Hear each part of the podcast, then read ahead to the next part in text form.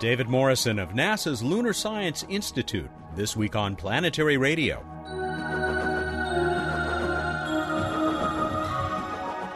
Hi, everyone. Welcome to Public Radio's travel show that takes you to the final frontier. I'm Matt Kaplan. Yes, we're going a bit loony this week, and not just with David Morrison. Jack Gregg heads the sponsor of the second Lunar Regolith Challenge, which tried to give away $750,000 just over a week ago. We'll get his post-challenge analysis later in the show. We'll also learn in Emily Lakdawala's Q&A why some solar eclipses are nice and long while others not so much. And you'll have a chance to win a car when Bruce Betts joins me for this week's What's Up segment. A small car, a really small car, like two inches, but Bruce's report is as big as the night sky. Bill Nye will return next week. Remember how we teased you last week with the possibility that the Phoenix Mars lander had found something very significant that Peter Smith and his team weren't ready to announce? Well, sorry to let the carbon dioxide out of that rumor. Phoenix's MECA instrument has found evidence of perchlorate in the Martian soil. That's chlorine with oxygen, and it's not nice. But Peter emphasizes that this does not preclude life on the red planet. Besides, other instruments saw nothing. The details are at planetary.org, where you can also read about another Cassini flyby of Enceladus just as this show becomes available. With a long and distinguished history in space science, including his founding of NASA's Astrobiology Institute, David Morrison now finds himself the interim director of the space agency's new Lunar Science Institute. He spoke to me a few days ago from the Institute's headquarters at the Ames Research Center near San Jose, California. David Morrison, thank you very much for joining us on Planetary Radio. It's my pleasure to be here. Please tell us a little bit about the NASA Lunar Science Institute. Uh, I'd ask for your history, but I don't think you've had time to build up much of a history. That's true. This is a new organization founded by NASA just this year to provide a science base for lunar exploration. And in fact, to do some of the same kind of things for lunar science that the NASA Astrobiology Institute did for astrobiology, namely help create a new multidisciplinary science field, uh, train future lunar scientists, deal with public outreach and education, um, wrap this all together in a way to provide a clear stimulus for scientists to go into lunar science. As I understand it, you're not exactly speaking from some huge new 10 story headquarters up there at Ames. I'm speaking from a delightful headquarters at Ames, namely one of the oldest buildings here, the uh, the former admiral's quarters in the old Moffett Airfield base, uh, facing out on a big uh, parade ground of grass. I used to love driving past there when I was a kid because uh, periodically you could see the pregnant guppy sitting out uh, on the tarmac, and uh, we'll let people look that up if they're not familiar with it. But really, what I was getting at is that you're looking to partners that you will be uh, hooking up with to actually conduct the research, which is uh, central to the mission. That's right. Again, we are following the model of the Astrobiology Institute, which was founded 10 years ago and is perceived to be very successful in bringing together scientists from all over the country and international partners in a virtual institute, what's sometimes called a co-laboratory, which means that they won't all be sitting here in one big or small building, but will be working in their own laboratories and their own universities and linked together so we can talk to each other and try to pursue a common purpose while mostly concentrating on the individual science done in those organizations. How are you going about uh, selecting these partners? We have a solicitation out right now calling for proposals.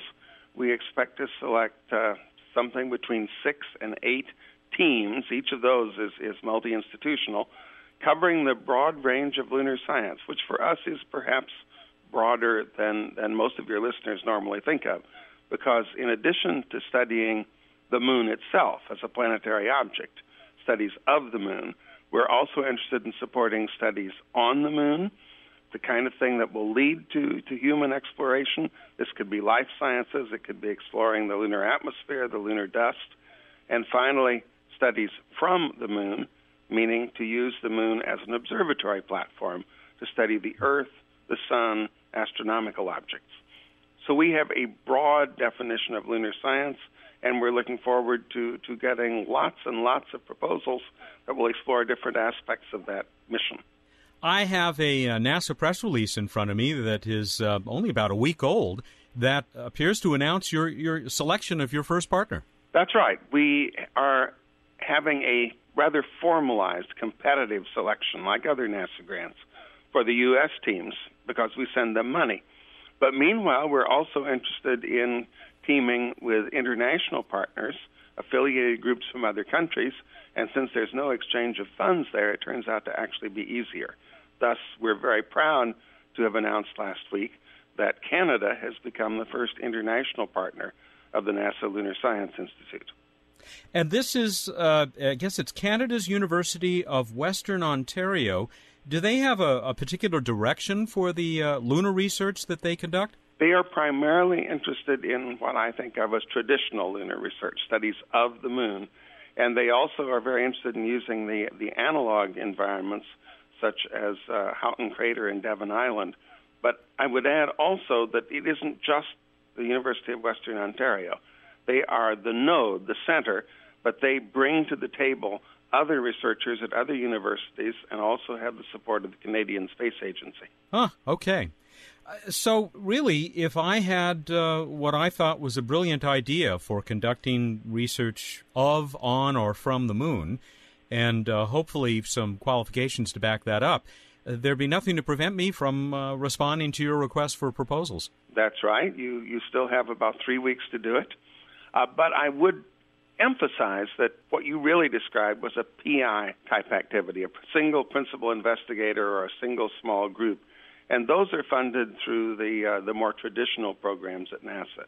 We are looking for teams. We're looking for teams that bring together a variety of people, a variety of institutions, multiple approaches so that we can pull together this total institution and incidentally also have a large group of scientists that can be called upon to help advise NASA about its lunar programs. What role do education and public outreach play at the Institute? It's very important to us because, uh, you know, this is the direction NASA's going. And one of the things that sort of intrigues me is that unlike most areas in, in astronomy and planetary science, you can look up there and see the moon. It's real. It's our neighbor in space. It's cohabited with the Earth since the two were formed 4.5 billion years ago. So we think there's a big potential for public interest. Certainly, there was tremendous public interest in the Apollo era, and we're simply looking at, at ways to stimulate that. The individual teams will have their own public outreach or educational people and propose their own ideas, and we'll link those together. But I would think the Planetary Society also would, would be very interested in the moon, and you are. It's uh, it's just one of the planetary objects in our system, but it's close, and we are going to be sending a lot of spacecraft there in the next decade. Yeah, in fact, my uh, my colleague at the society, Bruce Betts, uh, participated in a conference that you folks sponsored just uh, a few weeks ago. In fact, it got underway on a pretty uh, auspicious anniversary of lunar science. That's right, and that anniversary, which was the 39th anniversary of the Apollo 11 landing, is not a coincidence. Uh, part of our charter is to hold a a international lunar science conference every summer at the time of that anniversary. This allows us to uh, to celebrate Apollo and get some publicity out of that, and at the same time to bring together a large number of scientists who are doing lunar research and who are planning for future exploration. Well, you certainly hit the ground running for an institute that just got underway uh, late last year. What else is in store uh, for the near term future of the institute? We have a tremendous task ahead of us as you might imagine, to uh, to go through all of these proposals that will be coming in at the end of August and try to select uh, the teams because I'm sure we'll be way oversubscribed. There are lots of really interested groups there, and and one of the things that pleases me very much is the number of young people. The Lunar Science Conference that we had two weeks ago, the audience was full of young faces and the some of the students and postdoctoral uh, students are already forming their own uh, lunar science uh, student group. So all these things will be happening, but but if you ask me what I'm going to be doing, it's mostly worrying about evaluating those proposals and selecting the initial teams. I wish you luck with that job. And what might you look forward to uh, a little bit farther down the line uh, for the Institute as uh, humans return to our satellite moon? I haven't thought too much about the humans because I see so much interesting happening in the next decade before humans will get there. Well, you got Lunar Reconnaissance Orbiter uh, just about to uh, make the make the trip. That's right, and LCROSS, the uh, the mission that will piggyback with it, and will shepherd the the upper stage into a crash landing into one of the permanently shadowed craters near the lunar pole that might contain water. And then there there are all these international missions. The the Chinese and Japanese and Europeans have had lunar missions since the U.S. did. India will be launching this next year. Uh, there's a lot of interest out there. First in lunar orbiters, and then later in this decade, uh, a number of lunar landers, which will be linked together to form what we, we are calling an international lunar network, too. It certainly seems that uh, whether it's ever declared officially by a, a, lot of agencies, that what the Planetary Society has been calling the uh, International Lunar Decade is uh, is really upon us. That's right. You folks have been out in front on this, and I think we all appreciate it. David, I want to thank you very much for joining us and uh, wish you the best of luck, especially as you wade through all of those proposals uh, in just a few weeks' time. And we'll look forward to hearing about uh, the lucky winners, if I can call them that. Thanks, and keep looking up. The moon is up there, and it's looking down on us, and we're going to be going there. I wouldn't miss it. Uh, David Morrison is the interim director of the NASA Lunar Science Institute. As you heard, he founded the NASA Astrobiology Institute, upon which the Lunar Institute structure is based. He remains a senior scientist at the Astrobiology Institute, which we have spoken of in the past on this program. He has a very distinguished career elsewhere in planetary and space science and is the author of many books. I'll be back in a minute with Jack Gregg, the executive director of CSEWI, sponsor of the Lunar Regolith Challenge. This is Planetary Radio. Hey, hey, Bill Nye, the science guy here. I hope you're enjoying Planetary Radio. We put a lot of work into this show and all our other great Planetary Society projects. I've been a member since the disco era. Now I'm the Society's vice president. And you may well ask, why do we go to all this trouble? Simple. We believe in the PB&J, the passion, beauty, and joy of space exploration. You probably do too, or you wouldn't be listening. Of course, you can do more than just listen. You can become part of the action, helping us fly solar sails, discover new planets, and search for extraterrestrial intelligence and life elsewhere in the universe. Here's how to find out more. You can learn more about the Planetary Society at our website planetary.org slash radio or by calling 1-800-9-WORLDS. Planetary Radio listeners who aren't yet members can join and receive a Planetary Radio t-shirt. Members receive the internationally acclaimed Planetary Report magazine. That's planetary.org slash radio. The Planetary Society, exploring new worlds. Welcome back to Planetary Radio. I'm Matt Kaplan. Jack Gregg is Executive Director of the California Space Education and Workforce Institute, or CSEWI. If you think that's a loony acronym, you're right, because CSEWI runs the Lunar Regolith Challenge in partnership with NASA. You may remember that I reported from the first challenge about a year ago when none of the four autonomous machines in competition came close to digging enough simulated lunar soil to win a prize. Even more teams came to Cal Poly San Luis Obispo this week to try their luck in the big sandbox. Sadly, the results were much the same as last time. Jack, I think we learned again a few days ago that uh, it's not just rocket science that is really hard to do. No, it's it's a whole variety of different technical expertise that's it's really important about space exploration generally, but specifically up on the moon. It's just you'd think, gee, you know, if you want to dig dirt, for example, um, you just take out your Tonka toy and you scratch away, and you've you've got dirt. But it's not that simple. Those were some complicated looking Tonka toys that those teams brought this year. You know what? I thought this was going to be the year. I thought one of those, maybe one of the returning teams. Mm-hmm knowing now how to deal with this nasty regolith stuff, was going to come back and just hit it dead on, get the formula right, and walk away with three quarters of a million.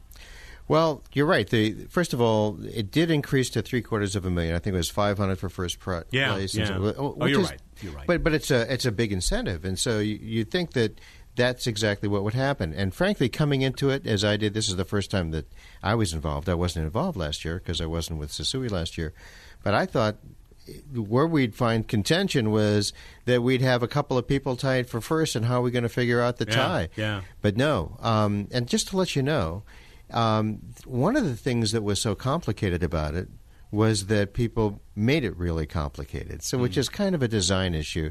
A lot of the engineering was adding this and adding that to the engineering process instead of getting down to some kind of simplistic, core, elegant approach. Uh, there, there were those approaches, but then they had all kinds of bells and whistles. I'm not saying that there were any regolith excavators that had CDs and you know, Eight tracks. Yeah. heaters and you know radios and so forth. Eight tracks, right? But it, kind of if you step back about 15 feet, you'd think that they did have all that stuff attached to it. You know, I had the same impression uh, last year, and, and I'm going to date myself here, that uh, uh, there was a bit of a Rube Goldberg esque quality to some of those machines. And I don't know, I'm not an engineer, I'm not trying to dig regolith, but the, some of them did look a little over the top. Yeah, and I think that that was part of the problem. And, and one of the requirements of the of the competition was that they do these uh, the whole excavation autonomously. That is to say, you you stick it in the in the sandbox and you plug it in because we provided power for them, uh, and then you that's it. You don't have a joystick. You don't do anything. It has to figure out where it is, who it Yeah, is, why yeah. it is, what it, what's going on, all by itself, and then it's got to figure out where to dump it, and then to go through that whole kind of drill. And I think that where we saw actual some real excavation was the second day after the competition was over. Uh, There were there were demonstrations, right? Exactly right. We we had a, a number of them wanted to come back and demonstrate their technology, and in demonstrating that, where they did use a joystick and they didn't do it autonomously, we had some very interesting things going on. In fact, what was kind of neat was to also watch the expressions on the NASA folks as they were there taking notes and kind of watching the different technological approaches. Remember, it's a it's a mixture between the application of technology and that dirt because that regolith isn't like anything else. And so it has its own characteristics, its Yeah. own density issues. It's very dense, it's very powdery. And they re- really wanted to see how that played out. And I got experience with that because I was standing at the edge of the, if you will, sandbox last Uh-huh. time, and it is not like it's from someplace else. It's from another world. It really is, yeah. I, I my strong impression last year was that a lot of those people were going to come back. They did. I bet many of them would love to have another shot a year from now. What does it look like? Do you think they're going to have a chance? Well, you know, as I'm as I'm looking at it, uh, as I understand, last year there were four people in the sandbox, four competitors. This year we had 25 people sign up. We after we went through the qualification round at the beginning of the competition, we uh, we had 16 who looked like they were going to qualify. We actually had eight that met all the uh, qualifications, uh, and nobody was able able to excavate the regolith to fulfill the prize requirements. But just kind of given that that growth factor and the fact that there were people there from the press and from all over who really wanted to see this take place, my guess is that there's going to be more and more folks. So just playing a numbers game, as more folks enter into the competition, uh, and as more people then have an opportunity to return one or in some cases two years, that we should be able to get to uh, a winner. I'm, I'm hoping. Yeah, I wouldn't be surprised. We're almost out of time. Okay. How does an event like this and supporting this fit into the mission of CSEWI? Well, CSEWI's main mission is uh, space education and workforce. And that's what the the letters stand for.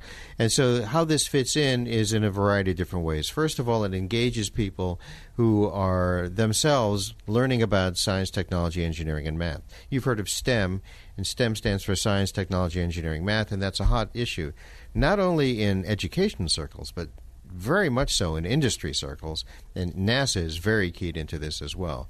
So if we don't develop the right STEM pipeline, that is to say, the future workforce, uh, we're not going to be able to fulfill this whole space exploration thing, as well as other technological uh, areas. So one of the ways that the regolith competition feeds into that is it gives people an opportunity to learn about this at the very practical, hands-on more than just a lab, mm-hmm. but something as close as you can get to actually building something and doing something on the moon without having to get yourself shot up there to do it.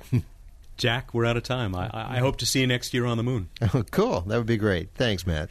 Jack Gregg is the executive director of CSEWI, the California Space Education and Workforce Institute, I think I got it right, affiliated with the California Space Authority. And we are at uh, CSEWI headquarters right here in Pasadena, just maybe a mile down the street from uh, uh, Planetary Society headquarters, which is where we're going next to visit with Bruce Betts for this week's edition of What's Up. That'll be right after a visit with Emily.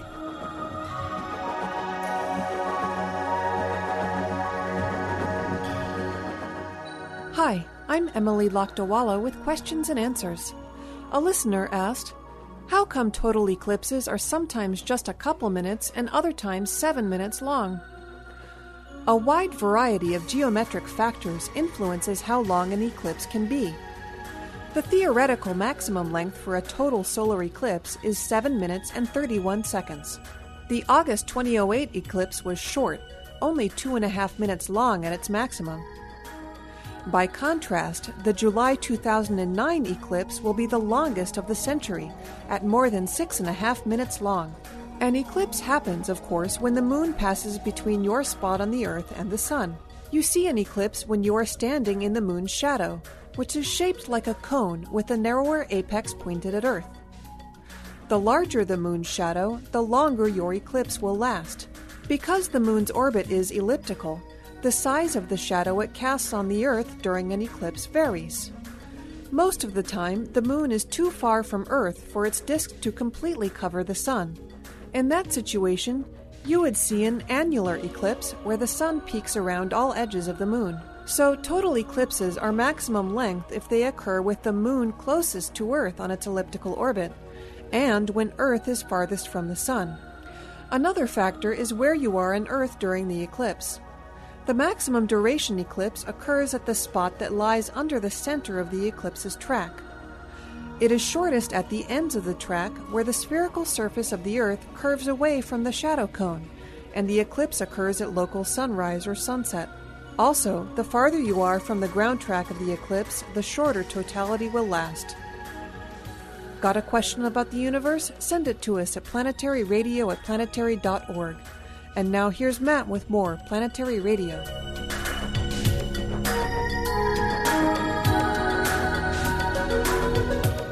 Time for What's Up with Dr. Bruce Betts, the Director of Projects for the Planetary Society. We're going to talk about the night sky and uh, space trivia and a random space fact. And we have a really fun, it's not a trivia contest this time, but that, that's just a tease. Okay, I won't say anything more about it. Say no Not more. yet. Say no more. I will say no more. Say no more in general, or just No, no, no. Say say lots about the night sky. Okay, I got lots to say. Jupiter is the easy thing to see in the night sky. Brightest star-like object. Look over in the east anytime in the evening, headed to the south or north, depending on where you are. But high overhead, brightest star-like object there. Now, if you want a challenge, try to find a whole bevy of planets hanging out low in the west, but you have to look like half hour after sunset, really low to the horizon. You may even need binoculars. But over there, there's a cluster of planets. We got Venus, the brightest one. Uh, we've got Mercury, and we've got Saturn. And they're all doing a little dance, but they're doing a dance awfully close to the sun. And then Mars is to the upper left. It's a little bit higher up.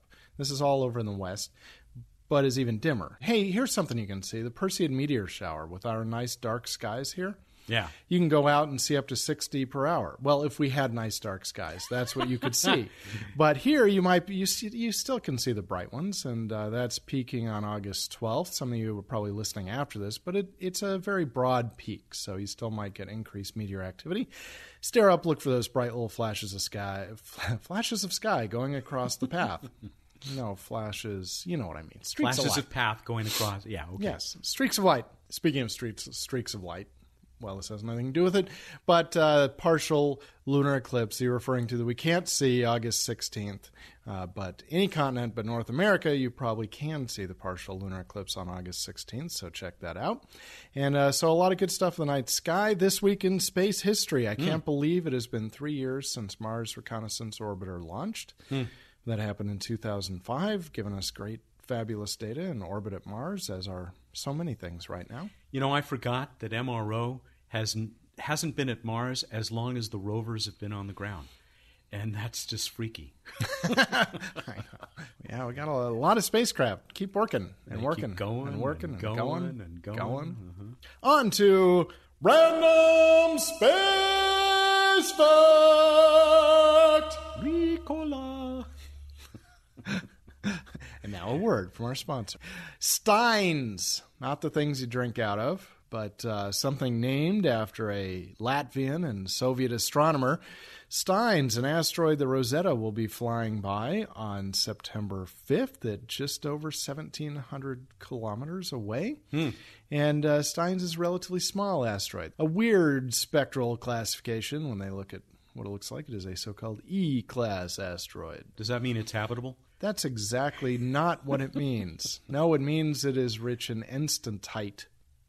Are you serious? Yeah. Enstatite? Yeah, it, it may these. There's only like six of these. Uh, a very small number of these E class. They're thought to possibly have come from a uh, broken up, differentiated, larger asteroid. Ooh, differentiated. Cool. On to uh, cool trivia contests. We asked you about the Kaguya spacecraft in orbit around the moon. Actually, we asked you about its little friends. So, what are the small so called subspacecraft that are flying also with, as, with Kaguya as part of the uh, Japanese mission to explore the moon? How'd we do? I'm going to give you the, the winner right up front. It was Thomas Yanuka. Thomas Yanuka. I'm sorry, Yanukta. They go to the trouble of giving us this phonetically, and then I ignore it. Thomas Yanukta. But please keep trying because it allows me to mock Matt more. in Warsaw, Poland. Thomas, congratulations. You got it right. He said Kaguya's little friends, who are actually her guardians. They're not her little friends, they're her adoptive parents, Okina and Ouna. We probably aren't pronouncing those correctly either. But congratulations, Thomas. We're going to send you an Explorer's Guide to Mars poster. Uh, well, uh, hey, let's go on to another trivia contest. And uh, uh, would you like to explain this? Well, or- it's not a trivia contest. well, it, okay. We've never no, had- it's important. it's not trivial.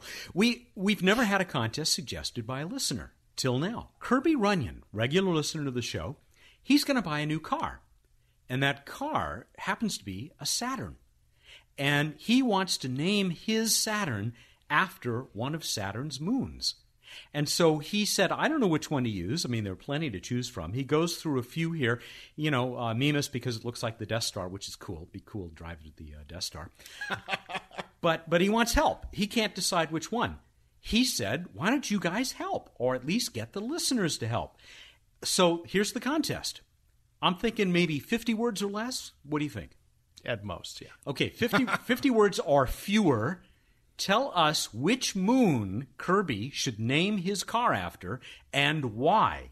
And he says whoever gives the best rationale, he will name the car after them. And of course, we'll give them a poster. And I think we got to give him, if we can find one, a little Saturn Hot Wheels or a Matchbox toy or something like that. So Okay. I'll find one. I'll find something. All right. So when do they need to get their extensive essays into us after thorough research? They got to do it. They got to be quick. They got to do it as usual by Monday, 2 p.m. Pacific on the 18th of August. Monday, 2 p.m. Pacific, August 18. All right, everybody.